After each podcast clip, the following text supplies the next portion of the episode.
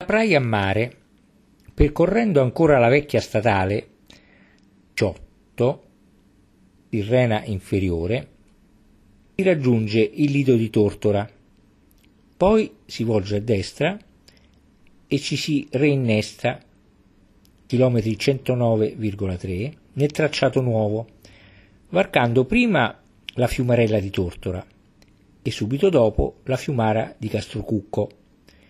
E qui segna il, confino, il confine tra la Calabria e la Basilicata. Appena oltre il fiume, a chilometri 111,3, si è allo svincolo che immette nella moderna statale 585, diramazione Fondovalle del Noce, che collega la statale 18 con la 19 e con l'autostrada Salerno-Reggio Calabria. Qui si continua nella Tirrena inferiore, che si interna per girare al limite della conca intorno allo sbocco in mare della fiumarea di Castrocucco, fiume Noce.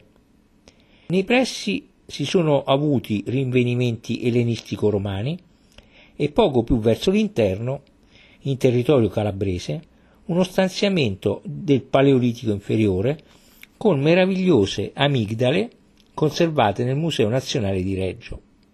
La strada si riavvicina alla costa, lasciando a sinistra in basso le case di Maratea Castrocucco, nei pressi dell'insenatura detta Porticello di Castrocucco, fronteggiata da un isolotto roccioso unito alla spiaggia da una scogliera e dominato dalle scenografiche rovine del medievale castello di Castrocucco.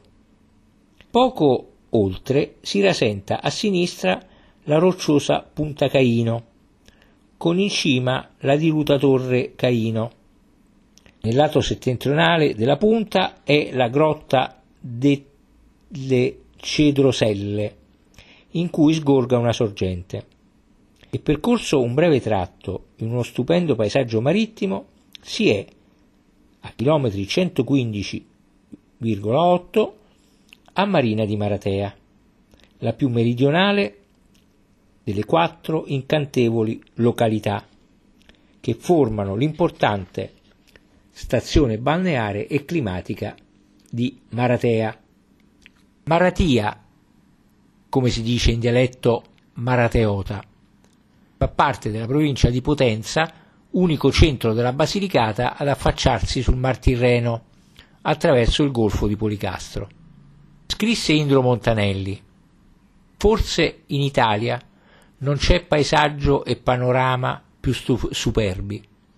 Immaginate decine e decine di chilometri di scogliera frastagliata di grotte, faraglioni, strapiombi e morbide spiagge davanti al più spettacoloso dei mari, ora spalancato e aperto, ora chiuso in rade piccole come darsene. La separa da una catena dolomitica tutta rocce color carnicino, punteggiata di villaggi, di castelli di ruti e antiche torri saracene, un declivo boscoso rotto da fiumiciattoli e torrenti e sepolto sotto le fronde dei lecci e dei castagni. È rammentato già nel 1324 in Castro Maratie il toponimo di Maratea, secondo una tradizione deriverebbe da un fanum dedicato alla dea del mare. Ma si tratta di una fantasiosa congettura, perché Maratea ha origine dal, fitoni, dal fitonimo, ossia come nome che si rifà a pianta, dal greco bizantino Maratia, finocchio, per il finocchietto selvatico che vi cresce in abbondanza, nome che è stato anche mantenuto nella dizione locale, appunto Maratia. Proseguendo con vista verso il golfo di Sapri, mentre avanti appare la nerastra isola di Santo Ianni, incontra vicino alla strada la bella e vasta grotta di Maratea. Statale 18 sovrappassa la ferrovia e rasenta a sinistra, al chilometro 120,2, la frazione Porto, con un pittoresco gruppo di case di pescatori e il porto scalo di numerose imbarcazioni turistiche. Presto, a destra, a chilometri 121, un tronco che in due chilometri e mezzo porta a Maratea, a metri 300, graziosa e antica cittadina in bella posizione sulle pendici del monte San Biagio, affacciata su uno dei tratti più suggestivi del Golfo di Policastro, costellato di varie località balneari, con ampio e stupendo panorama. Centro agricolo con varie risorse industriali, tessili e lanifici. L'abitato si divide nei due nuclei di Maratea superiore e Maratea inferiore. Centro fortificato in posizione dominante sul golfo di Policastro, l'antica Maratea, Maratea superiore, accolse i profughi di Blanda quando questa fu distrutta dai Saraceni nel secolo IX. Roccaforte dei Longobardi di Salerno appartenne poi alla contea di Lauria.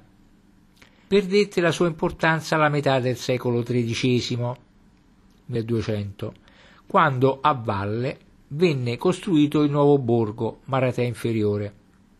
Città reggia nell'età aragonese resistette all'assedio di Carlo VIII.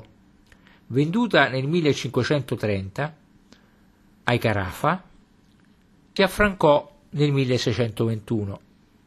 Unico porto della regione Basilicata sul versante tirrenico, fu rilevante centro commerciale e risentì le conseguenze del saccheggio operato nel dicembre del 1806 dalle truppe napoleoniche che distrussero la Rocca. Presasi intorno al 1810, quando da Amalfi vi si trasferirono gli Scoppetta, che vi impiantarono una casa commerciale, oggi Maratea è uno dei più ridenti e progrediti centri turistici della regione.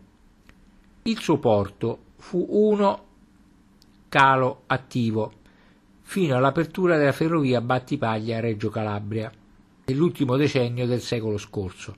Dette i natali a Niberto, cronista fiorito intorno al 1000, e a Francesco Antonio Soria, uno dei maggiori eruditi del Settecento napoletano. Salendo verso l'abitato si vede in alto la grandissima statua bianca del Redentore, alta 21 metri, posta sulla vetta del Monte San Biagio nel 1963. Parte antica di Maratea inferiore, già chiamata Borgo, immediatamente a ridosso del, versa- del versante roccioso e quasi completamente abbandonata, conserva intatto l'impianto primitivo, con vicoli strettissimi ed un'edilizia molto semplice, ma ricca di elementi architettonici e decorativi, logge, portalini e aggetti, caratteristici della zona e che l'accostano più ai motivi del Cilento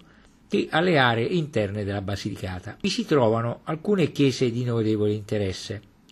Quella di Santa Maria Maggiore, con un fianco ornato di angeli marmorei del secolo XV, 1100, campanile medievale ha nell'interno un magnifico coro ligneo in forme gotiche del 1400, un gruppo marmoreo della Madonna in gloria e sopra l'altar maggiore tele di scuola napoletana del secolo XVII e XVIII 1700. La chiesa del Rosario possiede una tela Madonna e Santi di Mattea Simonelli, un paliotto a intarsi marmorei, un coro ligneo del 1600 molto notevole è l'attiguo chiostro del secolo XVII, 1600. Nella chiesa dei Cappuccini si trovano un pregevole altare barocco e una tela seicentesca.